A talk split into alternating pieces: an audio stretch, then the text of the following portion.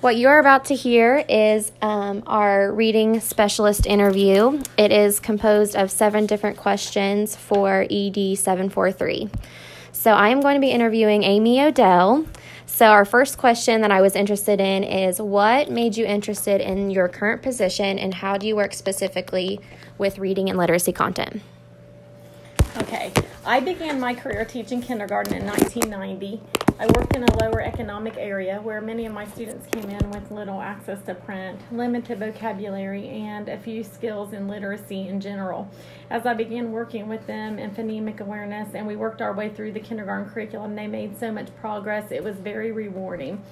I was it was so much fun to see their eyes open to literacy and everything start clicking for them.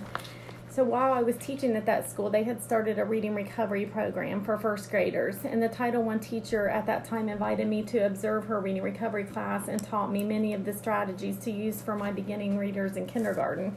After a few years, I moved to Minford and was privileged once again to work in a school with a highly effective reading recovery program. The Title I coordinator, reading specialist at the time, allowed me to observe her teaching and would talk to me about early literacy.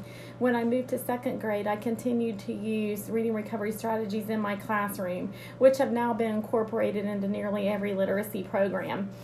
I felt like in college back then there wasn't much emphasis on evidence based reading and literacy practices. So, any opportunities that I had to learn more, I jumped at the chance. By 2000, our Title I coordinator retired and a new position as Title I curriculum supervisor was created. And I was fortunate enough to get the opportunity that has now been my career for 21 years. I was part of a big initiative called Ohio Reads, which took the work from the National Reading Panel to bring attention to early and adolescent illiteracy. During the 2000s, there was a huge emphasis on reading that had been slow to evolve up to that point. I feel like it was a big turning point in early childhood reading instruction. I now work with the planning and funding applications for all federal programs as well as curriculum for the district. We were able to continue our reading recovery program for first graders, though the training for it ha- has been very limited, and the strategies are now universal for good reading instruction. I am privileged to get to choose our literacy curriculum and professional development, and we still have a focus on good reading instruction and assessment. Awesome. I can definitely see that at our school right now. So, the second question is What tools are you most familiar with that are valid, reliable, and appropriate assessments for screening, diagnosing, and measuring student literacy achievement? Okay, well, Reading Recovery was and had early implementation of running records with miscue analysis. Um, it's now used by all reading teachers. That one time we implemented DRA and DIBELS, which were additional tools that measured fluency and comprehension through retelling. First grade still uses DRA regularly. We have used the STAR Reading and STAR Early Literacy assess- assessments for at least 15 years as universal screeners. We also have Scholastic Reading Inventory and Scholastic Phonics Inventory for our middle school students, um, mostly for our students that are in a program called Read 180. We also have screeners for K through 2 phonemic awareness skills, and our intervention specialists um, use those diagnostics tools for those as well. Though I have been involved in actual screening, have not been involved in actual assessment piece directly with students for a long time. I spend a lot of time reviewing data and working with our Title I teachers for selecting students for RTI, and I do district planning. Awesome. There's a lot of good information there for valid and reliable assessments. Um, number three, um, can you describe how you work with fellow teachers as a reading specialist or reading coach?